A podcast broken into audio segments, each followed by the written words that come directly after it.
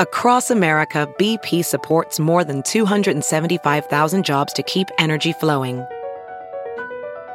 Jobs like updating turbines at one of our Indiana wind farms and producing more oil and gas with fewer operational emissions in the Gulf of Mexico. It's and, not or. See what doing both means for energy nationwide at bp.com slash investing in America. When we think of NOAA, a multitude of things can come to mind from our planet's oceans and atmosphere. The research in these fields has yielded us scientific advancements in weather forecasting, oceanography, and atmospheric chemistry, just to name a few. But what is the process for conducting this research and allocating the resources across such a broad spectrum?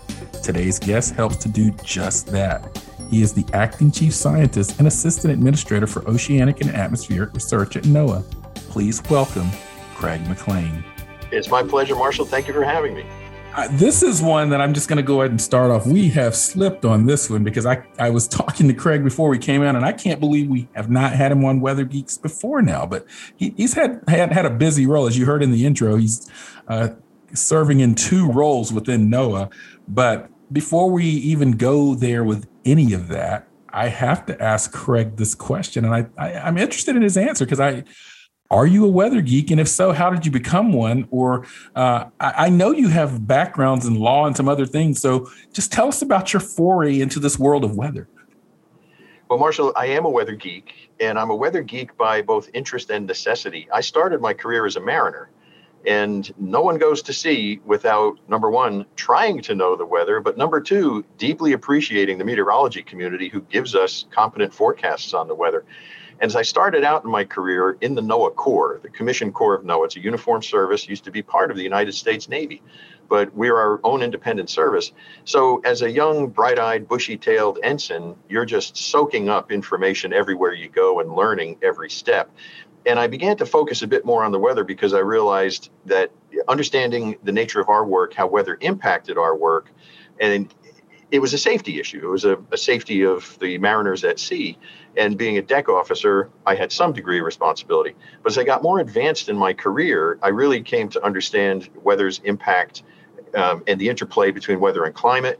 And as I got into the position of being a captain of NOAA ships, which I, I had great pride in, it was remarkable to get the service and the attention of our weather service colleagues because we had a brother or sister NOAA ship out in the middle of, of a weather system. And um, I, I, have some very fond recollections and usually tried to make the visit to every forecast office wherever I was geographically to, to thank the forecasters because they kept us safe every day. And it, it's been a joy for me getting to know more about weather. And then once I got to this position where I was responsible for weather research, climate research, ocean research, I, I had to learn more. And I think the lesson I learned there was once again, just like when I was an ensign on the deck of the ship, brand new, listen to the experts. They'll tell you, they'll guide you, and that's generally how we make decisions. We have a fleet of experts inside of the agency and outside. But weather fascinates me, and um, it's even in my recreational time on boats, it's something that's absolutely vital you know, listening to your answer, I remember my colleague Joanne Simpson, former colleague at NASA back in the day, saying any person that goes out on the water or flies a plane needs to know a lot about the weather. And so that really resonates with what you said. Let me just back up and give you a little bit of who Craig McLean is. He currently serves as the acting chief scientist for NOAA uh, and also, as I mentioned, the assistant administrator for oceanic and atmospheric research at NOAA, something within the field of meteorology and the, in the weather and climate enterprise, weather, water and climate enterprise, we know as OAR. Um, he has previously served as no uh, acting deputy assistant administrator. He's the founding director of OAR's Office of Ocean Exploration, Exploration and Research. As you heard him mention, he served in a uniform for nearly 25 years in NOAA's Commission Corps uh, at the rank of captain. Uh, he is an attorney by training, and I learned that I think somewhere along the way in New Orleans when I was hanging out with him and a colleague, Danae Carlos. Shout out to Danae. Um, and he has practiced marine resource law for NOAA. And he's the he's a fellow of the Explorers Club and the Marine Technology Society, and a past president and chairman of the Sea Space Symposium. So, uh, really diverse background. Uh, I, I, that I, some of that I didn't really know about you. So I just want to pick your brain for the next 30 minutes on a variety of topics. Um, first of all, just a, a question that I, I know you'll, it's probably a tee up question, but I think our listeners need to know this. How much research g- gets done at NOAA and what is the greatest focus? NOAA really is a science agency, and research is a very important part of that science. And we're, if you consider the satellite work that we do, which is dollar wise measurable as probably the most expensive undertaking that we have in any single place, we're better than 50% research and we're the other 50% provision of services to the public. And that ranges from the daily weather forecast the seasonal forecasts and, and those components of the meteorology community that we're most familiar with particularly for weather geeks who are following on on this show. But then also we provide a lot of the science that defines the state of climate. In fact, I think it's a fair component to say multiple agencies of the federal government and many academics contribute to our understanding of what climate is. But NOAA was founded 50 years ago on a policy document that's described as the Stratton Commission report, named after the chair of, of that appointed, uh, congressionally appointed and presidentially aligned commission that gave rise to NOAA. And of course, NOAA contains the Fishery Service and its predecessor, uh, Bureau of Commercial Fish, Weather Service, predecessor being the Weather Bureau, the Coast Survey, which today is the National Ocean Service, but then came the Satellite Service, NESDIS, National Earth Satellite Data and Information Service, but then OAR, Oceans and Atmospheric Research. And a simple paragraph or two in that Stratton Commission report challenged this new agency, NOAA, to study the interaction of air and ocean. And that's what OAR has been doing. In order to do that, we've established observatories for atmospheric greenhouse gas following Dr. Keeling and his first installation on top of Mauna Loa. And we've taken that up and then gone to the Antarctic, to the Arctic, to the middle of the Pacific in Pago Pago, American Samoa. There are many places around the world that we also collect gases. So we start that observing system and an oceanic observing system, which um, actually began in the very earliest times of NOAA with literally, and Marshall, I'll just show you this because we can be seeing each other visually. It's a bottle with a message in it. Hey, and these shout out to Sting and the police. Yeah, totally. this little bottle has has a form in it. It's a United States government form, and it says, "Please let us know where this was found on what date." That was one of the earliest circulation experiments that that was conducted. But then fast forward to the Argo floats, buoys, drifters, gliders, the tools that we now have to inform weather forecasts, but also help answer that question what is that air sea interaction? After 50 years of looking at that air sea interaction, we now know it as climate science. So NOAA has been really at the at the I would say core of defining climate science, but then taking that science and delivering it to communities with programs like Sea Grant, programs like the RISA, the Regional Integrated Science assessment program where we get into communities and explain climate science. So I think to, to get back to your question, how much research inside of NOAA, we're, we're about, we're 100% science agency. We're about half research in each of the line organizations, but the other half is providing that information in a service to the communities. And you know, this is a question, candidly, that even I have, and I've, I've been someone that has served on NOAA's uh, climate working group and on its uh, science advisory board. But a, a, question that one of my producers wanted to know uh, is now, with with that context for the agency and its mission, and particularly OAR, who sets the research priorities for NOAA today? I mean, how does that come about? Multiple levels define our priorities. Certainly, the Congress provides us with instruction through congressional authorizations and then also the description of the appropriation. And for some of the listeners who may not be quite so familiar, the authorization is the law that tells us in broad principles what to do. And the appropriation offers then the dollars to get that job done. So they're two different acts of Congress. Authorizations usually last a long time, appropriations are annual. And when we receive that money, we're often given direction by Congress to focus on, for example, in the weather community, subseasonal to seasonal. Are we closing that gap fast enough? We get a boost from Congress, a little push from Congress. Why don't you work on that a little bit harder? And here's some money in order to do that. So those priorities come down, but that's at a broad level. Now, then the question becomes what do you do for subseasonal to seasonal? How do you approach that? So we're informed by for example, Marshall, and I commend you for your service in NOAA's Science Advisory Board. We, we listen to outside advice and we also have internal experts, but we also have the service delivery component, which is the National Weather Service. So we'll work very closely as a research enterprise in NOAA with the client, if you will, who is, and I, I, avoid the use of the word customer because I, I just think it's a little bit more reflective of the sophistication of our relationship, that the client who we provide these services to is the National Weather Service forecast community. What do you folks need? And never will you be able to ask a question to the forecast community where they don't have a good idea already of what needs to come next and how to do it. So we wind up then intersecting with the outside community, the inside community. When I say inside, internal to NOAA, and we deliberate on what the next project ideas are that we need to be undertaking. And in recent times, probably over the past five or so years, five to eight years, we've really concentrated more on the development of a science idea and the intended recipient of that science product. And our lexicon for that is the transition of research to operations, to the operational use. And generally, if we come up with a good idea and we can't really see who the intended user of it is, that is probably not going to have as successful a life in science as understanding who the user is, who's going to need it. And by the way, that user very early on starts getting involved in the development of the product so that that ultimate transition to use and application, in this case within the Weather Service, is smooth and easy. Now that's taken a while for us to perfect because we definitely have two different cultures, right? I, I was an operator, I was a ship driver. And when the chap pulled up with a new radar on the back of that flatbed, ready to load it onto my ship, I said, wait a minute, give it to the other guy. I don't have time to learn that new radar right. this weekend in port. We're leaving Monday. So, right, I understand the distinction between the, the research community and the operational community and the comfortable reliance on the on the tools that we have already today.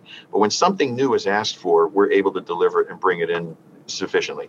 But those priorities are, are informed also by the politics. Marshall, you can quickly look back over four years, um, over the past four years, and realize that climate at the executive branch was being suppressed, whereas the Congress was voting full budgets for NOAA in order to do our climate work. So, once again, I guess that spirit of democracy and the value of our, our governmental system gives us the long standing opportunity to continue to perform for the, for the needs of the public. Welding instructor Alex DeClaire knows VR training platforms like Forge FX help students master their skills. There's a big learning curve with welding. Virtual reality simulates that exact muscle memory that they need. Learn more at meta.com slash metaverse impact.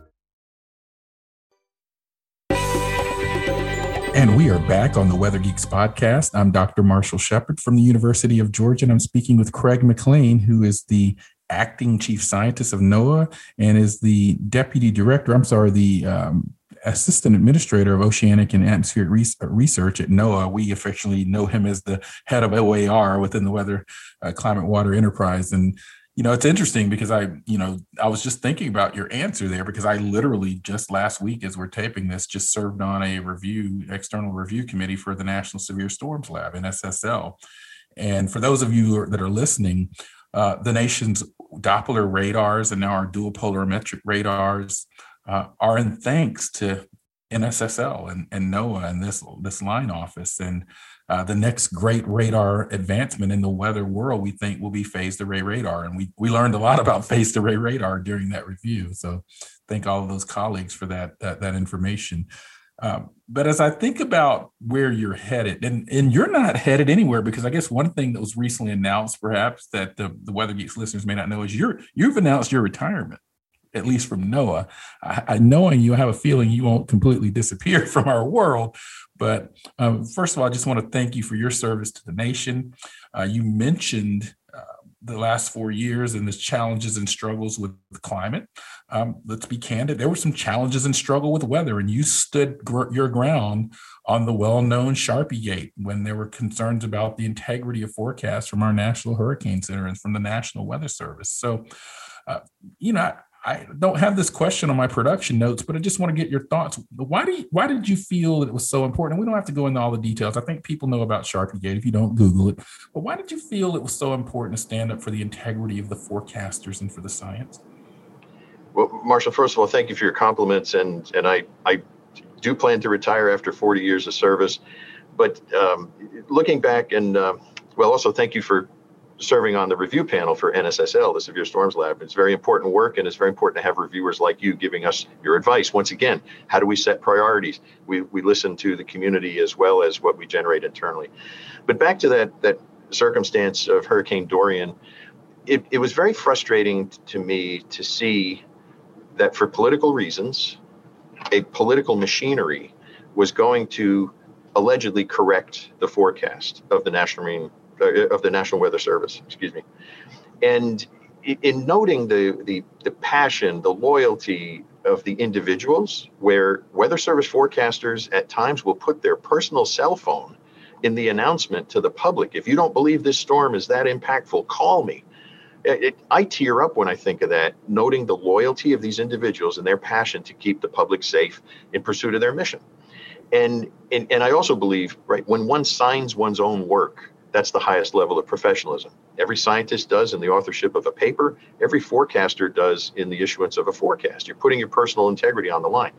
And, and when I saw that this great transgression of a political machine trying to correct what was not needing to be corrected, it was an entirely accurate forecast, it was an entirely accurate correction of what the president had wrongfully stated. And I saw what were conciliatory statements in circulation throughout our web channel, and no one was really calling it the way it really was. And I felt compelled to tell our scientists and our weather forecasters that uh, we see it. We see this for what it is, and it was a political intervention. It was not truthful science. And the danger of that is that it can debase the public's reliance on what we produce for them. And the public needs to trust what we put out, whether it's our science or whether it's our science informed and expertly guided weather forecast coming from our forecasters. So I, I just felt compelled to write what nobody else was saying at the yeah. time. And, and, and out, out it went. And um, I, I obviously, it obviously went farther than my original intention was. But you, at that point in time, I didn't really care how far it went because I was so angered over the the uh, disassembly of the credibility we have worked so hard to build and um, so so out it goes. And and frankly i received a couple of calls from people who wanted me to go on camera and talk about it. And i just felt story's not about me. Story's about what happened. And if i've shown light on what's happened i, I am satisfied. And if i can with a moment's digression I go back to the root and the, the strength of the scientific integrity policy that NOAA has. And our current administrator, Rick Spinrad, who I would recommend to your show in the future. Yeah, we, are we're, we're going to be talking to Rick in, in the next week or so. Excellent, excellent. I'm sure it'll be a thrilling engagement because he's just a wonderful, wonderful leader and a talented guy. Rick was the engine and the maker of our scientific integrity policy. And um, I remember reviewing it when I was Rick's deputy over in in previous assignments because Rick had the job I'm in now and I was his deputy. And there was one little line that I put in there that I, I felt was my only contribution, and I came to use it again when we were challenged here that there can be no higher loyalty to anything but the science. It can't be to a person, a philosophy, or any any political machinery. It's got to be to the science, and uh, that's really where we found ourselves. So I, I was grateful to stand up. I thanked everybody for calling me and asking me to be further interviewed, and I just left it where it was. And and our scientific integrity policy flowed, came to findings. The process was exercised, and I think we are back in that position we deserve, which is the trust of the public. Yeah, and it's it's so critical, particularly with NOAA's mission, because um, you know, you're at least on the you know the weather side, you're you're putting out information that literally could uh, save someone's life or property, and so uh, there that integrity and trust that the public must have in those that information was critical. So you know, I, I, really applauded what you did there, and I know it took some guts too, particularly in that environment that you were in at the time. So we really appreciate well, that you. on behalf of the Weather Climate Enterprise, and just putting on my hat for a second as a former president of the AMS. I mean, I just I, I, I really appreciated the boldness. Want to get back to your the, to NOAA and your your roles there. I mean, you're headed out the door, you're retiring, but what do you see, Craig, as sort of the most significant challenges in the next five to 10 years for NOAA research or research in general? I think one of the challenges for us will be certainly not financial. Let me let me just make the mark now that it seems that the, the word of what NOAA needs and what NOAA does has has richly been understood in the Congress. And I start looking at budgets and what financial health we're in compared to where we've been.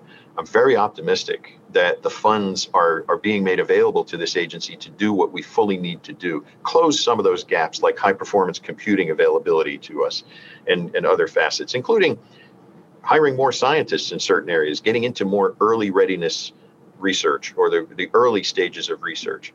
And um, some of the other challenges that are in front of us, though, will be how we deliver an increased level of precision and fidelity to the public and how the public understands those increased forecast times or lead times to to certain phenomena. So really what I'm getting to is incorporating social science actively into the physical science. I think for Marshall, we can go back to discussions we had when you were on the Science Advisory Board. So, where are we with social science? And social science continues to come up as an add on subject, which it does not deserve to be. It needs to be core, it needs to be in the heart of what it is that we do so that as a product or a new development is is made we know how to convey and communicate to the public effectively to meet the public's needs and also how to give the public an understanding what these new tools are. So social science is i think an opportunity for us to improve. I think autonomy is going to be another area that is going to be seen as remarkable uh, as we sit here today and it's going to be the norm in a short amount of time. So it's the involvement of artificial intelligence and, and machine learning, buzzwords that have been around since the 80s. The intelligence community started working in those domains back in the 80s. But as we really start to see the effective application of those technologies to looking at cloud patterns and other components, precipitation uh, measures that come back on radar, starting to apply AI to that and enhancing our models with AI, I think is going to be another advancement for us that probably makes our burden a little bit easier if properly designed but then take automation to another step where we have in the ocean, and I think you, you're familiar with my phrase, Louis Uccellini, my good friend and Weather Service Director, often cites me for this of if you like your seven day weather forecast, thank an oceanographer. And when we start to look at, at the tools we have deployed in the ocean, that autonomy is increasing and so is the coverage that we're able to make in the ocean to bring more more data back to inform models that both for near term weather, seasonal weather, and long term are going to be suitable for us. But now let me leave you in, on this note with this thought.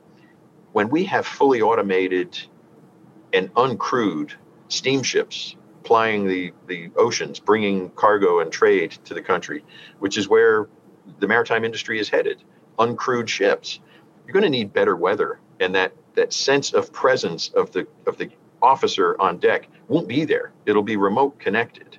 And how that's all going to play out, I don't know. But what I do know is we're going to need more accurate forecasts and, and a greater sense of presence on that remote location. So the automation is going to have to be the bridge to get us there. Last one, climate, I think, is um, continuing to inform people about what that future reality by geography will be for climate. And our climate.gov site, for example, which I encourage folks to take a look at, the Climate Resilience Toolkit, some of these other tools that we've made available can allow the citizen to self explore what their location's climate future might be. Not every real estate board is happy about that, right? When you start looking at what, what might be the, the new description of the neighborhood, flooded X percent of the time. That's that's a reality that may be coming in our coastal environments. But those are the tools that I'm thinking of. Yeah, and I want to you know shout out to NOAA because I think this sort of I guess you re-debuted. I mean, it's always been out there, but the sort of new improved climate.gov website is amazing. Um, Weather Geeks listeners, if you've not had a chance to explore it, go do so. It's it's quite good. Uh, it's always a resource that I've recommended for people, but it's really amazing to see what what what NOAA has done with this uh, resource and the resiliency uh, toolkit and so forth. These are tools your tax dollars have paid for. So go go use them and go use them to find out some things, but also because we have the antidote to some of the misinformation that you may may hear about climate. And I think that's declining somewhat uh, over over time, and that that's a good thing. You know, reflecting back on your career, Craig, uh, at OAR and as chief scientist, what what are some of the things that for you stand out as just you you look back on your career and said, "Yep, yeah, we did that under my watch." I mean, what are what are some things that NOAA has stood up in OAR or under your watch at least uh, that that you're particularly proud of? There are a couple of recent ones, Marshall, and I appreciate the the opportunity to just share these with with you and your listeners. Obviously, the Dorian issue was was a moment that was very compelling f- for me and others, of course.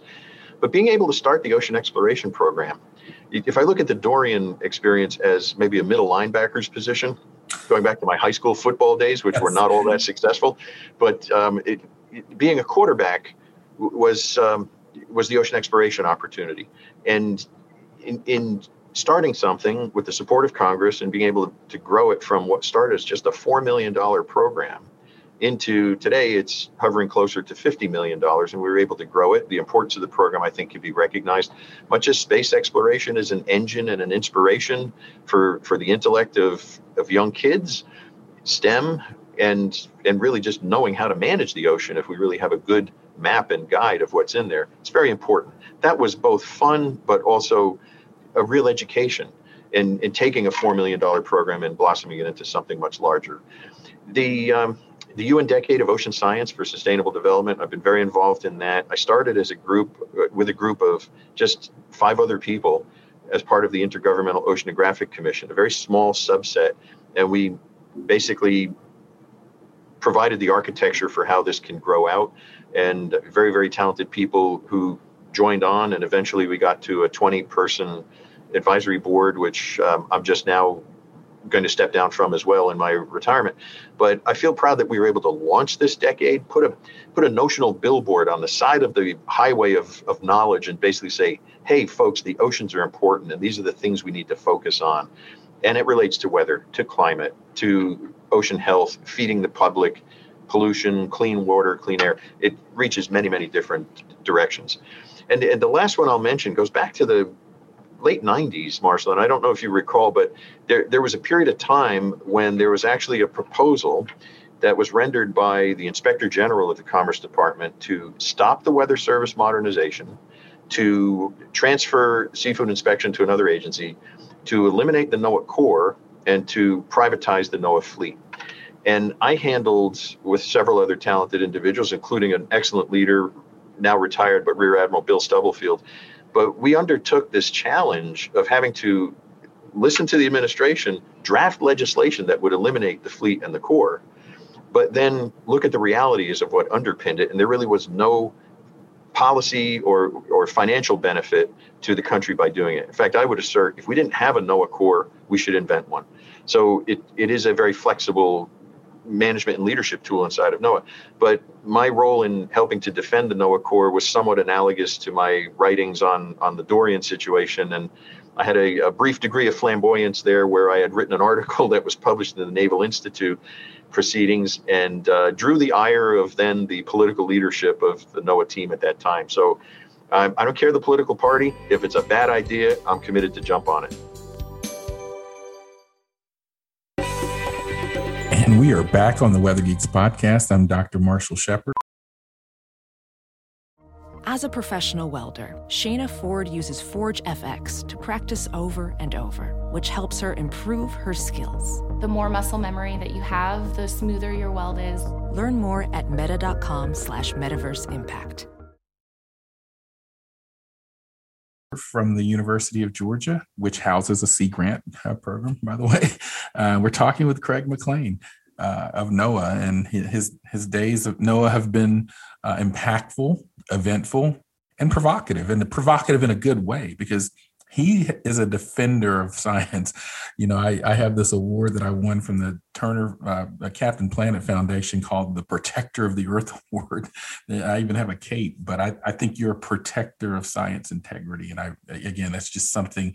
I mean, your legacy is at NOAA's uh, in in many areas, but I, I, I think that's going to be a big one, and I think you, you'll people will write about you and talk about that for some time to come, not just on the Dorian issue, but what you just mentioned as well. So, you know, and I asked Louis this question when he was on Weather Geeks a few months back.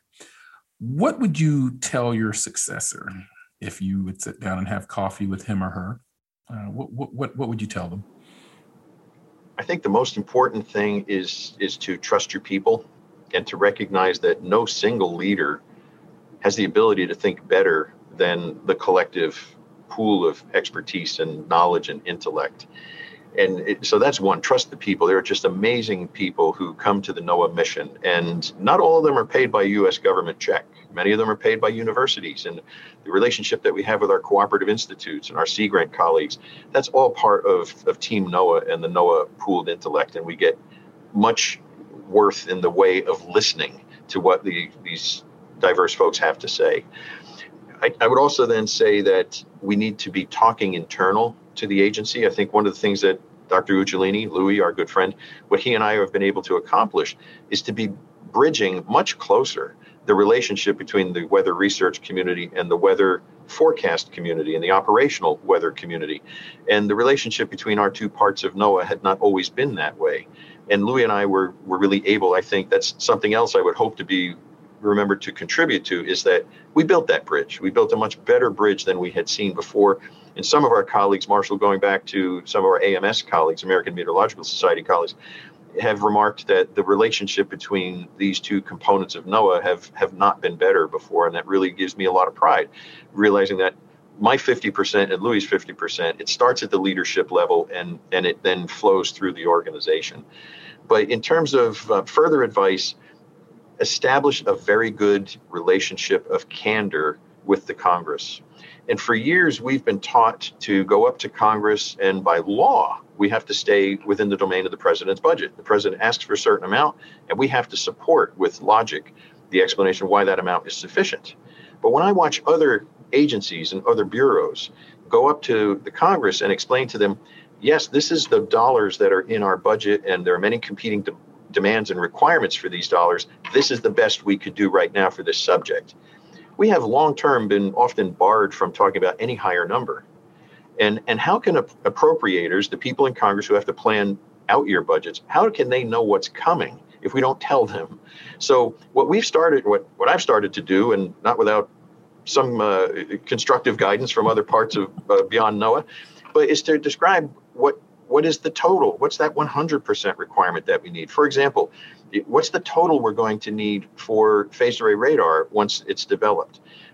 what is the total that we're going to need for an ocean observing system that we can only afford one fifteenth of in this year's budget? That sort of thing. So establish that candor. Be trusted to know that what you're offering is is what people need to hear and know, whether they be members of Congress or whether they be members of the constituency and, and the community at large. So this is a marvelous agency. I often say that um, our people would crawl atop broken glass on hot burning coals just to come to work in the morning. And that's everyone. That's the fishery service, the weather service, OAR, satellites, uh, all the way around. And, and I do believe that because, Marshall, as you see in your university community, there's a passion for this work. And we just happen to be one of the places that people can be employed to perform this work. But I'm very proud of NOAA, very proud of the agency's character, delighted that we've got such a superlative leader as Rick Spinrad coming back again to NOAA. Eh, NOAA is in good shape, and whoever comes into my job, I feel comfortable leaving now because the budget is is great. The people are great. And we're set up with huge opportunities where climate is front and center. We are the authoritative voice to be describing as a government agency what the state of the climate is. And um, it's a golden job. I hope someone really, really better than me is going to come on in here and take this up. Thank you. That's a critical job, and so I hope uh, hope that uh, whoever's uh, maybe listening to that out there, uh, that's really good advice. So the inevitable question is coming as we draw to a close here. What's next for you? I promised my wife and my grandkids that retirement would come. I've pushed it a little bit to help Rick Spinrad and his team get comfortably established. But I'm going to take about six months. Best advice I got from some friends who have preceded me in this activity, and and just determine what is right. And if I wanted to um, keep slugging away, I, I would stay where I am because this is just a wonderful job with wonderful people. But I'm going to take some time to figure that out. But I, I want to get back to being able to do the things that I was not able to do time wise time with the grandkids they're a great motivator for me and the things i've been doing recently that we need to make sure that their world is not a mad max movie set, right? That their world is something that we can be proud of the contributions we made during our time and our effort. And I don't want them to look back and say, my God, why didn't the old man try harder? He was in a position to be able to influence some of this. But um, spend time with family, little travel, diving. I'm a, still an active diver, some boating. And um, I'll not be far from the ocean community. Uh, certainly, my background's more oceans. It includes weather, of course, with great pride, but I, I'll find something that's giving me maybe a part-time level of engagement, and um, never far from the community, though.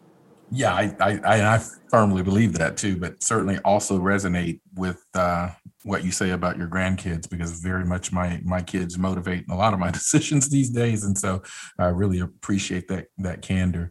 Uh, we've got to end it there, but before we do, it's time for the geek of the week.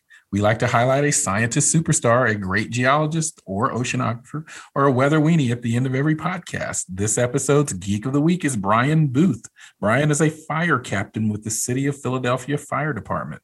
Brian is constantly monitoring the weather to help with the urban search and rescue team and is known for being able to spit out random weather facts at the firehouse during lunch.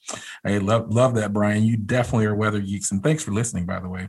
Keep that passion burning strong. Now, if you know someone that should be a deserving candidate for our Geek of the Week, check out our social media pages. Craig, thank you so much for joining us on the Weather Geeks podcast and for such a storied and important and impactful career. Thank you, Marshall, very much. I am Dr. Marshall Shepherd from the University of Georgia, and thank you all for listening to Weather Geeks. I've got some really awesome shows coming up, and we'll see you in the new year as well. Take care.